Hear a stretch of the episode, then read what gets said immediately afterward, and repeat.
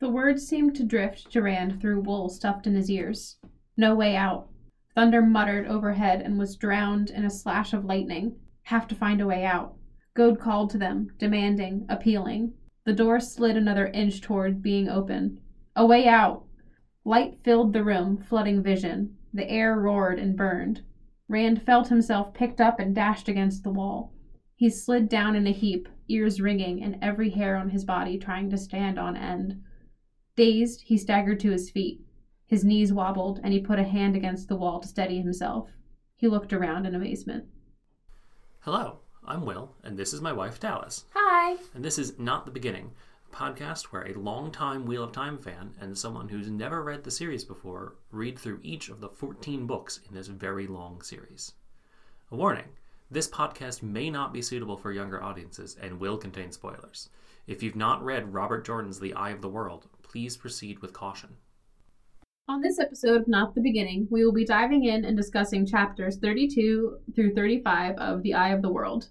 I have not read past chapter 35, and Will is going to do his best not to bring anything from the rest of The Eye of the World or the other 13 books in during our discussion. So, as long as you've read through chapter 35, you should be good. If you haven't, I recommend pausing here and going to read them. All right. Last time was kind of a mess. We had Rand, Matt, Perrin, Nynaeve all giving chapters. This time's a little bit more simple, just Rand and Mat. We pick up with them in the Four Kings, where every inn except for the Dancing Cartman already has an entertainer. The innkeeper, Samuel Hake, reluctantly lets them play in exchange for room and food. Rand and Matt are both convinced that Samuel's going to rob them. While they're playing in the common room of the Dancing Cartman, they recognize a man who is wearing weird velvet clothes. They get confirmation that he's been hiding around from inn to inn, never staying in one place for long. They eventually recognize this man as Howal Gode, a merchant from Whitebridge who's apparently been following them. When the common room empties, Rand and Mat are led to the room where they're going to be staying for the night. Fearing that they're going to get robbed, they bar the door, but Howal Gode starts to break the door down. Eventually, they are kind of miraculously saved as lightning hits the room and they have a way out. They then quickly leave the Four Kings, with Rand and Mat hitching rides and wagons wherever they are able to. They're both recovering from the aftermath of this lightning strike. Mat has been blinded and Rand has seemingly fallen ill from the rain. While staying in one inn, though, they are confronted by Piter, the least capable dark friend ever. Further along the Caemlyn Road, Rand and Mat overhear a conversation between an innkeeper and what they guess is a Fade, who claims that Rand has stolen a Heronmark sword, kind of a way to identify Rand. They catch one last ride to Caemlyn from a man named Almen Bunt, who gives them a little bit of an explanation about what's happening in the royal court. Once in Caemlyn, they witness a small riot. Matt kind of freaks out about the size of the city, and they eventually head to the inn that Tom told them about back in Whitebridge, the Queen's Blessing. There they meet Basil Gill, the innkeeper, who gives them a little bit more information about Tom's history as court bard for Queen Morgase. So, unlike last episode, a lot of stuff happens in this episode very quickly. Yeah. Uh, the kind of the entire plot happens in the first chapter because Yeah, it's kind of like Four Kings and then travel time. hitchhiking. Yeah. They have a very eventful stay in the Four Kings, which was kind of alluded to being not great in the Yeah. previous chapter because they and said they came to the Four Kings. and everything went to shit. Um, they Everything did go to shit. everything went to shit um because they deal with the aftermath of what happened in the four kings the entire time and not just matt's blindness and rand's sickness and whatnot But now which- people are looking for him. and yeah people are looking for them and it's not a good time because he's got this heron blade Which is very ver- identifiable. Yeah. And so this kind of follows them into Caemlyn, and I feel like they're going to be dealing with the aftermath of what happened in Four Kings for a very long time. Maybe. They are in a city now, and so it's a lot easier to like hide when there are thousands of people as opposed to maybe hundreds. Well, Four not with Matt freaking out the way Not is. with Matt freaking out. Poor Matt. Poor Matt. Matt's having a real hard time. Oh. I just felt so. I just want to wrap him up in a blanket and That's- give him a hug. kind of weird because most people that I have seen react to this part of the book just hate Matt. so much. No, poor boy is having like panic attacks and he's clearly affected by this dagger and I just want to take the dagger away from him and I want to wrap him up in a little blanket and I want to give him a hug and like be like, shh, it's okay. Clearly, neither of them are prepared for the size of a real city. No, and well, and it's not just the city that has me feeling for Matt because he's like the entire time he's blind, he's just so vulnerable, and he says to Rand several times like, "You're not gonna leave me, right?" And it just it's so sad, and he's homesick. And he was the one who wanted to leave the two rivers the most. He was so excited for an adventure. And even when he got this stupid dagger, he was like wanting to look for gold. And Yup. now he just wants his mom. I think he literally says at one point, he's like, I just want my mother. And I'm just like, baby, no. Yeah, he's having a real hard time. He also seems the most like himself in this part. And I my I think, and this is purely a thought I have, is that whatever he's doing, especially he especially seems the most like himself when he is trying to help Rand. So when when they get hit by lightning or when the room gets hit by lightning, Matt gets blinded, but is otherwise entirely fine. But Rand Rand- starts to fall sick because they spend a lot of time just traveling in the rain. But he, it takes him a long time to get sick. So he gets sick, but then he gets a little bit better. And then all of a sudden, it's like a switch flipped, and he was just like Just in just- down for yeah. the count. Like completely, completely ill. Yeah, and And I, I, have, I have thoughts, but we will get to those. I think that Matt having to take care of Rand and kind of be selfless somehow this, this again this is purely my thought is somehow counteracting the dagger's effects. I think also the him being blind Can't Like- see anything to be greedy. That I get I think is part of it. I think like he's already been made vulnerable by the fact that he can't see. And it's we don't really see Rand get super sick until later, and that's when Rand that's when Matt has to be selfless. It but he is vulnerable even at the beginning when he's blind and Rand just seems like he has a little bit of a cold and he's a little bit tired. He's so vulnerable. And he asks Yeah. me several times, like, You're not gonna leave me, you're not gonna leave me behind, right? And he's like clutching onto Rand's hand and he's just So my theory is that basically the dagger is carrying the like taint of Shadar Logoth, right? yeah. which is basically human greed and selfishness. So when Matt has to be selfless, that is basically putting up a a little bit of a defense against the dagger. He's Yeah. acting the direct opposite of how the dagger is trying to influence him to be. And so by doing that, he's able to reclaim a little bit more of himself. I think to add on to that, though, it's not just greed. I feel like it's this element of strength that the dagger also gives him. So maybe, maybe, like in the moment, because he's blind, he's innately vulnerable. That also counteracts the effects of the blade a little bit Maybe. because this blade is kind of making him feel invincible. And yeah. because greedy people don't just want things, they tend to also feel like the feeling of being invincible and greed kind of tend to go together. Okay, I can see that. And I think that's what this is with this blade. He just has like this element of confidence, which might have been what drew him to the blade to begin with. Maybe. I mean, I think what drew him to the blade to begin with is Matt's like, ooh, shiny. But he also is like a very he's just very charismatic. He has a lot of confidence. He's a very Yeah. confident person. There is if we haven't had a chapter in Matt's head yet, but there is no way Matt would ever go.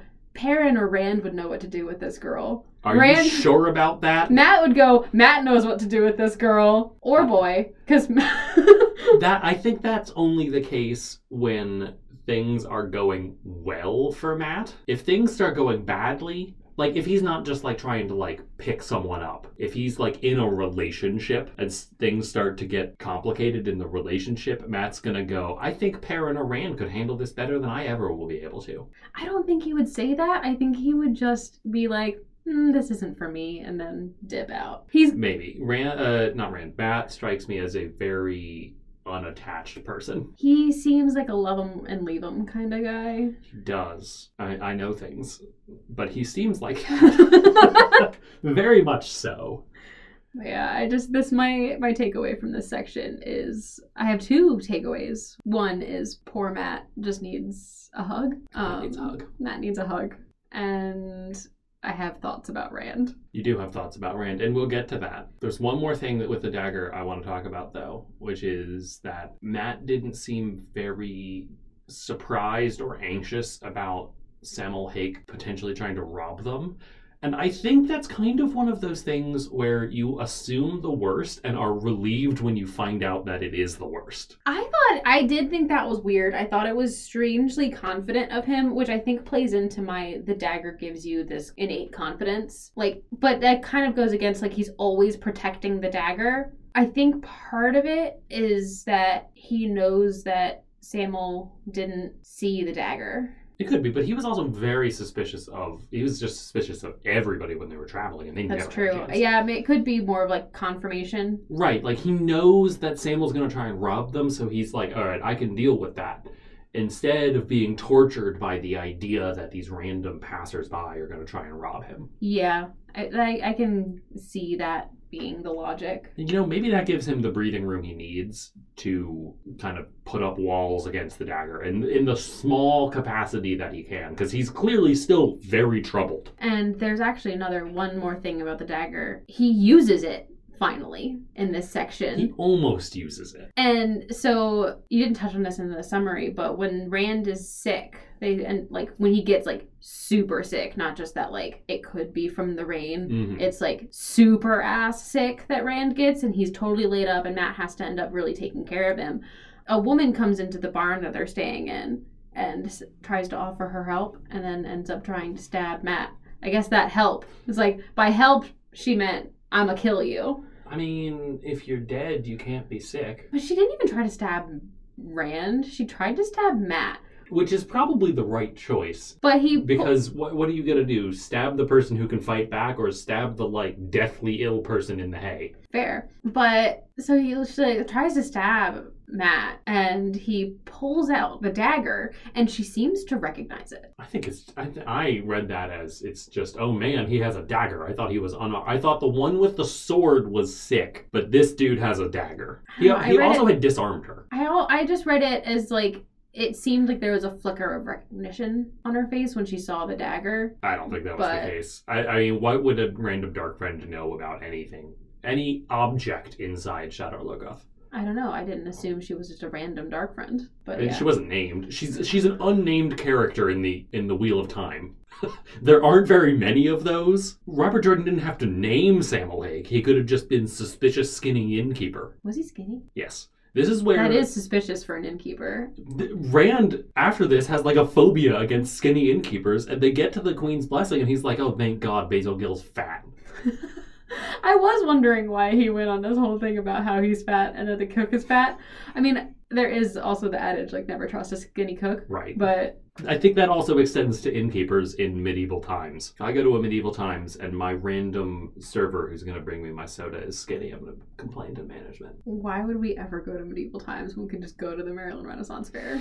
That's true. The the food is better. The jousting is not better because they use the medieval times jousters now, and it's not even real jousting. I But have at worst, it's the same. no, it's not the same. There was real jousting at no, the no. I mean, at, Renaissance at worst, Fair. it's the same as medieval times. That's the floor, and it, it is. It honestly, it's not that bad of a floor. I've been to medieval times like two or three times total, and the food was good. The food in medieval times is okay. It's not as good as the Renaissance Festival, but it is okay. Yeah, And the jousting is kind of fun. it's, It's not sporty. real. It's not real jousting It's though. definitely not real jousting, and I do really miss that at the Renaissance Festival. Yeah, that was great. This is not a Maryland Renaissance Festival podcast. No. And I kind of don't remember where we were before now. We were talking about the, the Fat woman innkeeper who, yeah, the, fat innkeeper, yes, um, which we, which was a tangent on the random woman who tried to stab Matt. and he does. He holds a dagger up to her throat and is like about to kill her. And Rand's like, "You're not a dark friend," and Matt's like, "But she is." And he's like, That's fair. "Yeah." I kind of am like, Rand, why are you stopping her? Why are you stopping Matt from killing this woman? If a Nazi tries to kill you, you are more than justified in killing the Nazi in self-defense. yeah, And these people are like uber Nazis. They want the Dark One to rule. You know, granted, they don't call him the Dark One; they call him the Great Lord of the Dark, as our friend Piter has enlightened us. But um, Yeah, she is. She is the most effective of the dark friends. I think that we meet. I feel like Howal Gode could have been much more effective If- until he got struck by lightning, which I'm very conveniently giving you an ad- avenue to talk about the lightning strike. You mean when he was struck by lightning, or when Rand hit him with some lightning? Did Rand hit him with lightning? I think so. Okay, that's that's fair. So, because here and here's my thought. Here's my thought process. They are both stressed out. Uh-huh. The three boys that we were focusing on this story Yep. are Rand, Matt, and Perrin. Yep. Because Nyne- or because Moiraine thinks that one of them is the Dragon Reborn, Volcano Man Reborn. Volcano Man Reborn.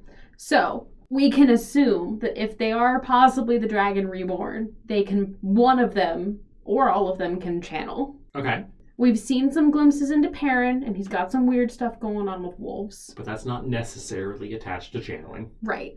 And then we have the situation where the other two boys are together in a room, panicking about getting out. And then lightning hits very conveniently at the room that they're in and the person that they're trying to run away from that gives them a way out Yep. at a very convenient time. Yes, Lightning doesn't act that way. it does not. So it was one of the two.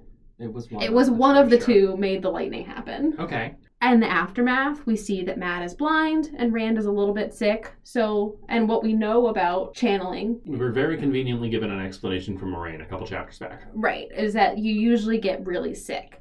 And so maybe Matt being blind could be part of it. Maybe Rand being a little bit sick could be part of it. But he's only a little bit sick, and Matt really only has the blindness. He doesn't have, he's not, he doesn't, they both don't seem to have a fever at that point. Nynaeve and Moiraine both go into this whole thing about going down with a fever for a few hours and then popping back up and being completely fine. And who does that happen to? It does happen to Rand. Rand. I would like to give you a word of the day, a Wheel of Time word of the day, that you will find out about, I believe, in the next bit, maybe in episode 9. So I guess spoiler? Mm, it's a word. ta'veren. You'll find out about it. There's a very convenient character who explains what ta'veren are. I'm not going to do it now because read and find out. And uh, the lightning strike could be very easily explained by the ta'veren phenomenon. Is ta'veren like Speed Force? Sorta, but a lot less so. For those of you who don't know about Speed Force, it is the power that runs the Flash universe, and It just runs the Flash. it just runs the Flash. It whatever. it's the It could DC run- Comics universe. It could run the Flash universe too, It could because it's because Speed it's Force. the Speed Force, but it doesn't because it's the Speed Force. Uh, a few years ago, Baltimore Comic Con, we were in a panel with the guy who invented the Speed Force, and he basically said that he created the term Speed Force to explain a plot that he couldn't think of an actual reason to, and his script was due. So he just called it the Speed Force, and now it is used for all kinds of explanations for things. So when things are unexplained and have a really bad explanation, I call it the Speed Force explanation. Yeah, uh, there's a little bit of that with the ta'veren phenomenon, as I'm naming it. It's not. It's just called the ta'veren. It's, they're just called Taviran. Um, but you you'll find out more about it, and when we get to it in your reading, I will talk about it. Can I get you to stop doing things like that?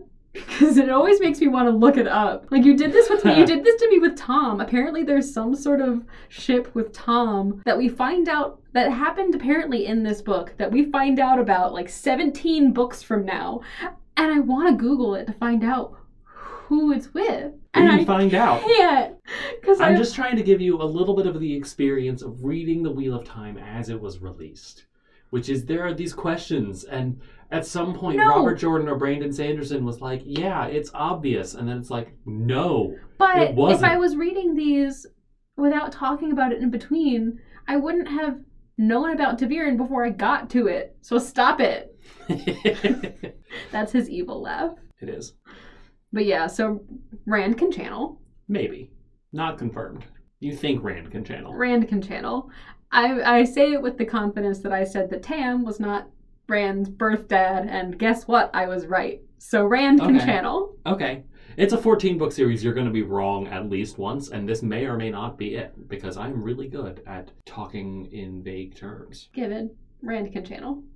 Tom's not That's dead okay. either. Tom's And not dead. Tom's not dead. And why? Uh, you, you just no body, no crime. No body, no crime. All right. Also, the innkeeper doesn't think that he's dead. So when No. they get to the queen's blessing, the innkeeper they tell the this innkeeper who was a friend of Tom that Tom's dead because he's like, "Why do you have Tom's? Why do you have Tom's flute?" And so the Rand tells him the story, and he goes, "Eh, Tom's not dead." Basil just- Gill is doing the medieval equivalent of no body, no crime. Yeah, he's like, "Eh, Tom's not dead." Because he literally says, I'll believe it when I see his corpse. Yeah, no body, no crime. But Basil Gill seems like a good dude, and Tom apparently has quite the history. Is the ship with the queen? Because it's basically implied that he was sleeping with the queen. It is basically implied he was sleeping with the queen because he was court bard and driven out of town. So what what happened with Tom is he left. He he left because of the trouble with his nephew in the Aes Sedai, where it was very heavily implied that he could, he being Tom's nephew, could channel. Yeah. So Tom left in a hurry without telling anyone. hmm And then he comes back, and Morgase is like, Why the fuck did you leave? Guard captain, please kill him. And Tom is like, Okay, bye. I'm gonna go be a gleeman now. And this is why Tom is so much better than all the other gleemen. Yeah, because he was he was the court He was- jester. yeah, he was, well, he was the court bard, which is very different than jester. They I feel like they have the same. I feel like they're probably on the same socio class scale though, because they get Maybe, but like a court bard, especially in the world of the Wheel of Time, is supposed to be able to like recite like highbrow stories and have a knowledge. that too. But it's much much more like a d&d bard than like a jester yes, but what I'm saying about like the class level is that like in in medieval times, the jester was one of the only people who could criticize the king. Um, so they have it's a very advantageous position. And so I feel like Bard and Jester, while they serve two different purposes, except have the same. He's sleeping with the queen, so clearly he has some Right. sort of elevated There- status. there's no way a jester would be able to sleep with a monarch i don't sure think so happens. i mean it probably happened because people are horny as shit but The the queen probably slept with a jester quite frequently, yeah maybe but or at least a princess, or like probably or a prince, princess. because I don't wanna- that's true some sort of non-reigning royal probably did but i'd be very surprised if because like it was like an open secret for tom and Morgase yeah. Basil Gill knew about it. The court knew about it, and I, I just don't see that happening with a jester. I just they I feel like they have the same advantageous position, and so it doesn't surprise me that he would have had a relationship with the queen. Also because the queen, even if he has, even if Tom had some sort of power inside being the court bard, the queen still holds some sort of power over him, sort of because she's Yeah. the monarch. So like the queen can sleep with whoever she wants. Fun fact about Andor, which is the country that Caemlyn is the capital of, it only has queens. I like it. There are there are no male monarchs allowed here. Well, in a world where Vagina Island exists, I- yeah, And I can kind of see the logic of that extending, like, if men who can, if men who are able to channel magic end up turning into volcanoes. You maybe don't want to risk that in a monarch. Yeah. Because there's a period before they turn into a volcano where they're human and are crazy. A volcano man was a ruler of something because he lived in a big old castle and then killed a whole bunch of people He did kill a bunch of people. He killed his family and a whole bunch of other people and a bunch of servants, yes. But mostly his family. and all of the servants that lived in his big ass house. That's true. There were pro- he probably killed more servants than he did family members. I don't know. He it, it was implied he had a very big family. Probably also, if you had a big family, each one of those people probably had at least three or four attendants. Mm, that's true. That's how rich families work. That's true. He did. There's probably at least three or four servants per person in the household. Yeah. So, by numbers, he killed more servants than he did his own family. Okay. Okay. I can get behind that logic. But yes, I, I think you probably don't want to risk kings so much as you do. And especially because something we learn here is that Caemlyn has a history of sending their queens or their the term is daughter heir to Tar Valon, Vagina Island, to learn from the Aes Sedai. Yes, and that is the Aes Sedai that Matt and Rand learn about when they're on And the way to. Galen. Fuck it, Lida. Is, uh, all right. Man, I got opinions about Elaida, and most of them are that she's the worst. Okay. But yeah, so they're like when they're heading to Caemlyn with the guy that is basically contracted to turn them in. Smart move on Rand's part. So there's the whole thing where the um the guy is talking to one of the innkeepers about how Yeah, the fade. the the fade is talking is it a fade? Yeah.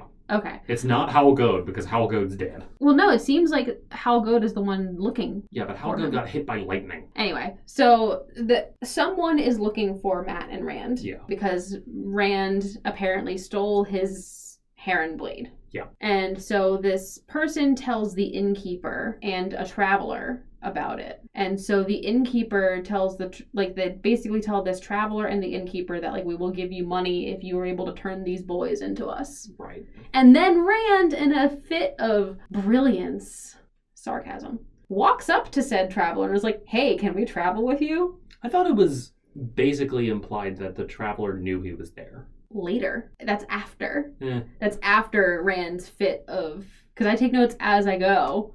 Okay. And I was like, Really?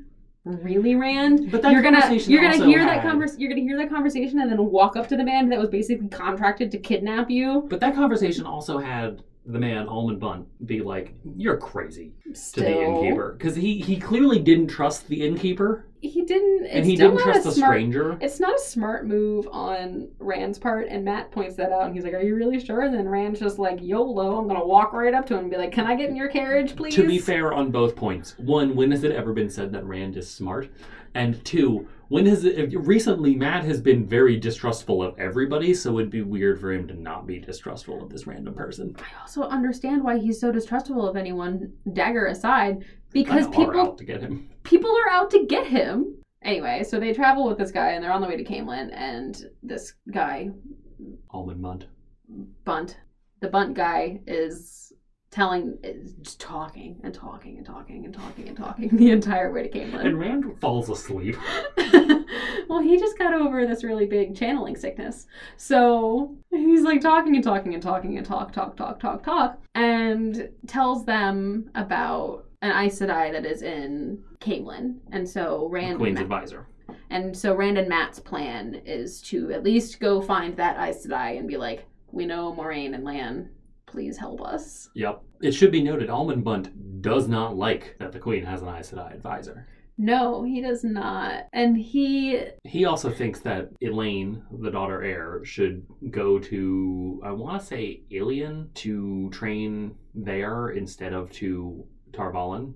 Mhm. He's just like, monarchy should entirely change their traditions and send the daughter heir somewhere else to learn and should send the first prince of the sword, uh, Gawain, also somewhere to just like learn from random town guards. And I, I, I'm sorry, but even if you think that Aes Sedai are awful, in what world do you put random town guards Mm. and warders on the same level? Well, because isn't it that the the first prince and the first The da- daughter, the daughter heir. the daughter heir, go like the daughter heir goes to train to be an Aes Sedai because apparently they can all channel. No, they just go to they just all go to Tar Valon to learn from the Aes Sedai. And then the men go and learn to be a warder. Yeah. In theory, so that if the I guess their sister can channel, they'd be their sister's warder. I don't know. I don't know. Yikes! So But that's actually kind of probably about accurate.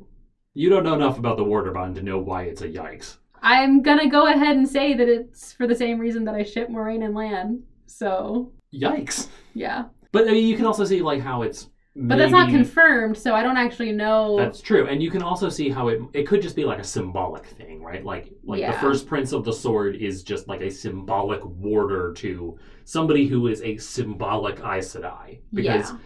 we know that Morgase can't channel. Like no at no point has anybody said Morgase can channel. Right. She just went to Tar Valon to learn. Yeah. After a succession crisis, there's a whole bunch of hi- like Caemlyn history in this section. Which I glossed over like Rand was sleeping.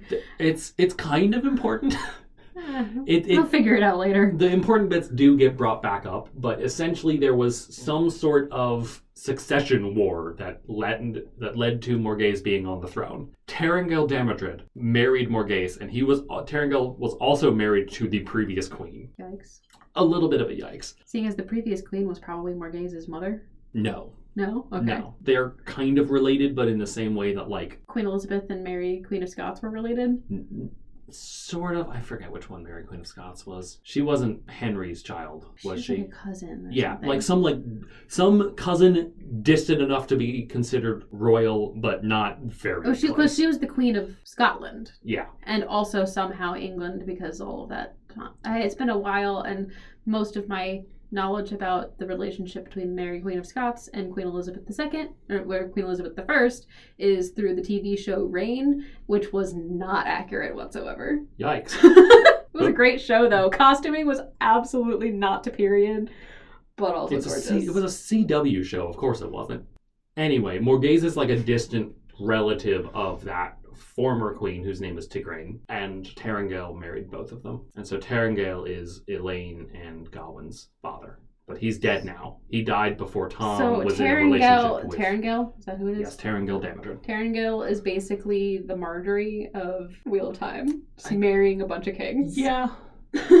He's from a country called Cairhien, which we'll probably touch on later, I think.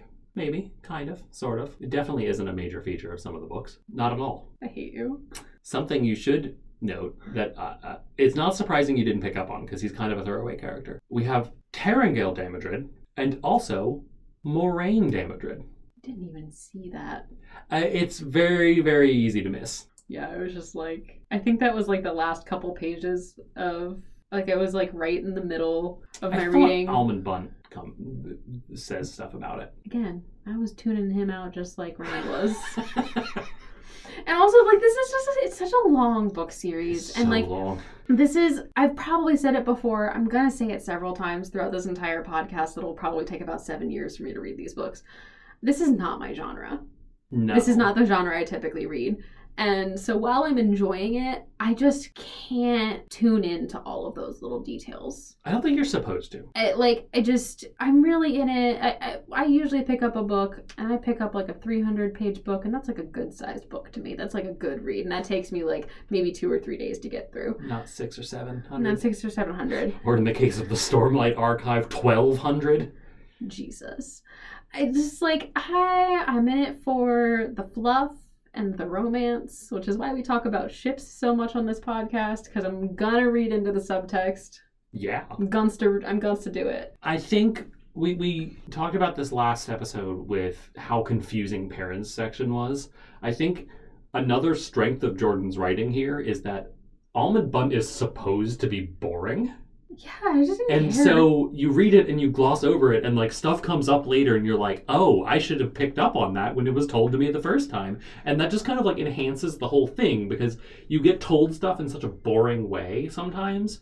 Because Yeah. like Rand's just riding in a cart. Rand's focus is I'm trying to stay awake because this nice man is giving us a ride, and Rand glosses over it, and so you're also supposed to gloss over it. Right, and I think that is very effective in Robert Jordan's writing. I think I just also like if I didn't have you as a guide with this, I would probably be really confused most of the time because I just don't pick up on these things. What I'm picking up on when I read a book, I read a book for the characters, not the plot. Yeah. Everything that I read, like for me a 5-star book is something that was so driven by character that the plot didn't even matter.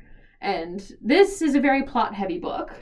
Yeah. And so it's just it gets a little bit lost, which I think it's a good thing that we're doing this podcast in this format and that we stop and talk about it because it's helping me remember bits of plot.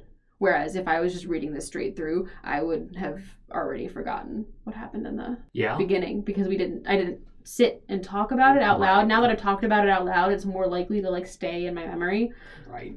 Or Yeah. I can do the cringeworthy cringeworthy thing of going back and listening to my own podcast to figure out what the heck was happening. I don't know why that's that cringeworthy. I don't like listening to myself talk. I don't either, and yet I edit our episodes. I spend That is why I several- have you edit them. I spend several hours editing these, and I have to listen to my own voice for so much of it that I've kind of gotten over it. I just that's one of the reasons I have you edit the podcast, and two because I'm running another book blog and writing a novel and have a job. So Yes, yes. I mean, I also have a job. yeah, I have a more demanding job than you do sometimes. sometimes Not all the time. not all the time. My job isn't super stressful right now. But that's besides the point. We're in Caemlyn. You guys just got to learn a little bit more about us. Um, yeah, we're in Caemlyn. Well, actually, let's talk. Let's go back a little bit and talk about that woman with the dagger because we didn't fully explain the dagger or any Oh, of the weird dreams. It's a really, it's like that tumbler knife. that tumbler knife. The one that gets hot so that when you slice bread, it makes toast. That is basically word for word a description of a knife in Hitchhiker's Guide.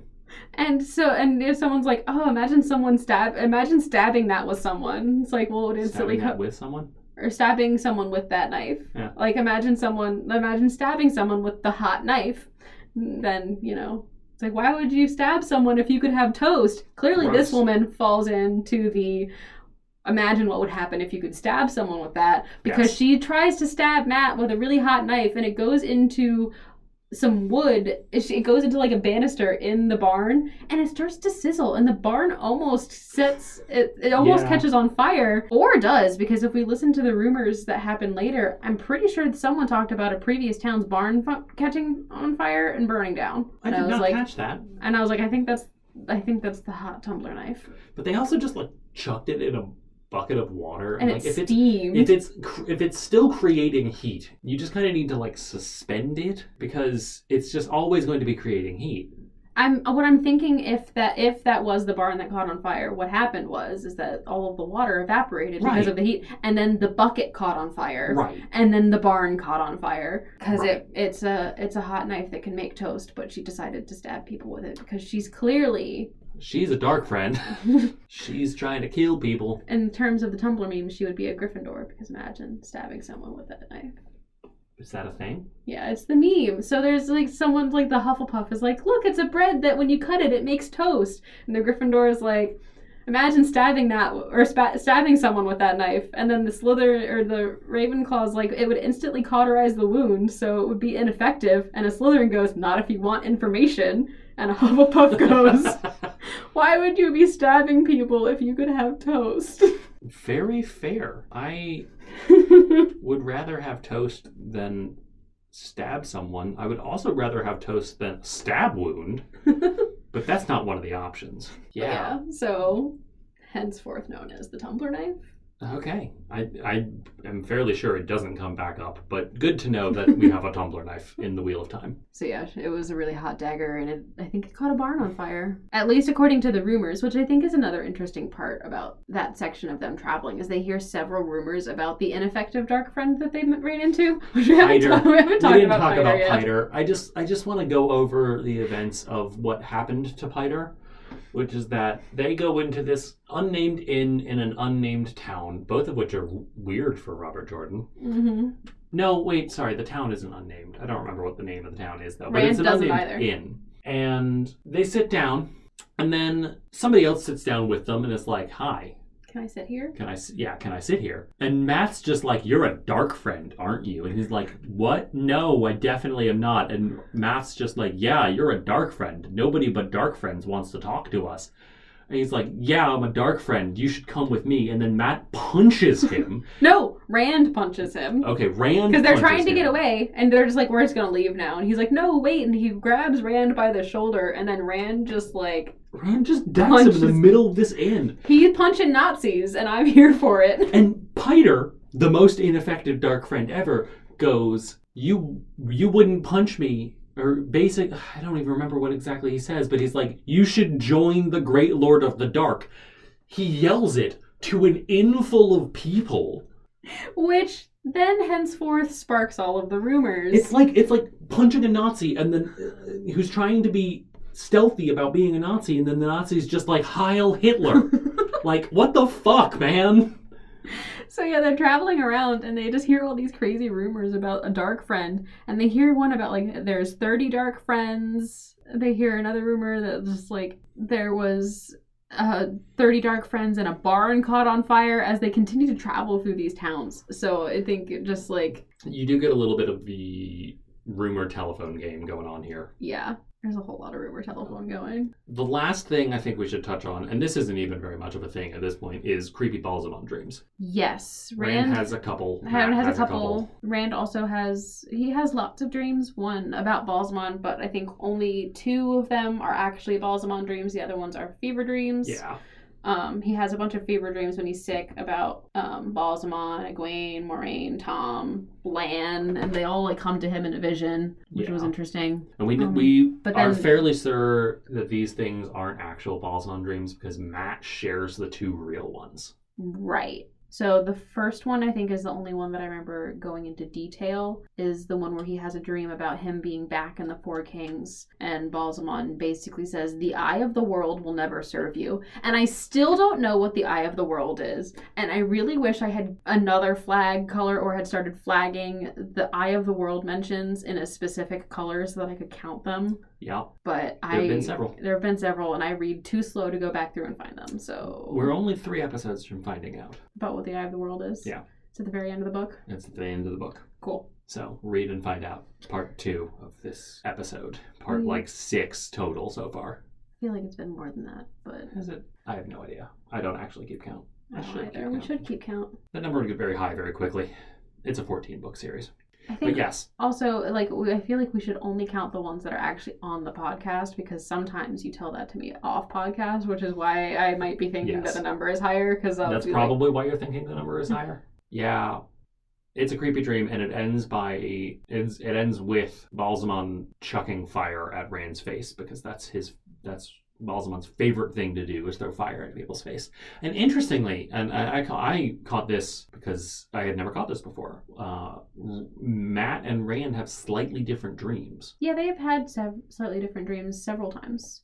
but not. We've never had it confirmed that the two of them are having different dreams. Rand gets a face full of fire, and Matt has its eyes cut. Mm, which is probably to do with the fact that he's been blinded. Yeah, it could be. Like I mean, clearly Perrin's having entirely different dreams because there's a whole wolf aspect to Perrin's dreams now. I think it's probably Ba'alzamon just just channeling into their other fears and whatnot. He's probably he's probably channeling into the other things that are specifically going on with these boys. And I mean, at that point, Rand had channeled lightning, so fire. So you claim. So I claim. I talk with a lot of conviction. I don't know that I haven't read far enough, so I don't actually know. This is book one of fourteen. This is book one of 14. I could be entirely wrong, but I just always speak with confidence when it comes to my convictions about plot.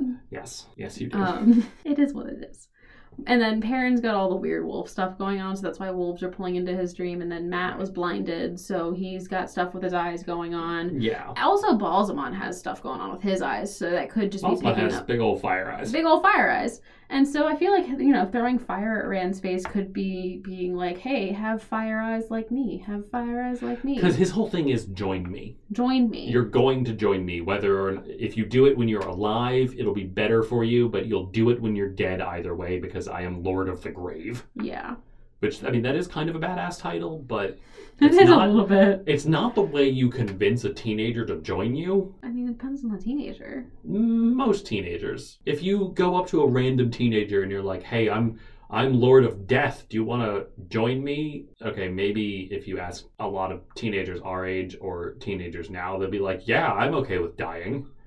But- Millennial death humor. But if you ask them when they came out, when this came out, they'd be like, "No, I don't want to die." But a couple decades earlier, they also would have said the same thing. Like, they yeah, also would have not wanted to die because the the millennial lust for death is relatively new. I feel like that there's a whole lot of fatalist humor in earlier generations Yeah, as but they well. didn't actually want to die. Well, I mean, they didn't have endless student loan debt.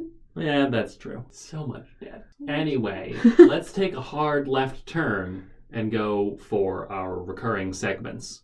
Yes. Number one of which is Min's aura readings. The weird prophetic aura dreams. Yes. They're not dreams, they're just auras. Whatever. It's just the title that I'm calling it today. Yeah, so the other piece of information that makes me think that Rand was the one that channeled the lightning and not Matt is because Min saw him surrounded by what? Lightning. they, she saw it hitting him, around him, coming out of him. That's more than one lightning bolt, though. She saw a lightning storm. There was a lightning storm. I guess. That's fair. That's really the only update we have because it was pretty much ju- I mean, it was literally just Rand and Matt. And then And then just dealing still with the the dagger. of the Four Kings. And still the dagger. the dagger is ever present. It's ever true. present. Second recurring segment ships. Any ship updates? No. Okay. There's, If- they don't unless really unless. Matt with a blanket and a hug from his mom is a ship. That can be a ship. Matt just needs a hug. Matt just needs a hug. Matt plus Matt- a hug. Matt needs friendship. Yes, Matt. I think I really did like the ship update of this episode is just I really like the friendship between Rand and Matt in this section because The ship just- update is Matt and a friend. yeah. All right. Favorite moments. yeah, I Well- have two. Uh, We share one of them, Yeah.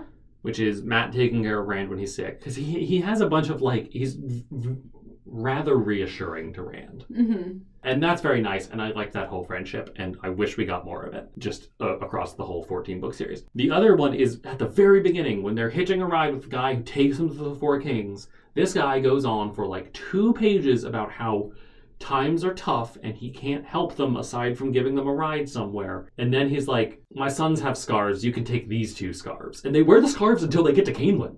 This is the second guy who's given them scarves too. Who else gave them scarves?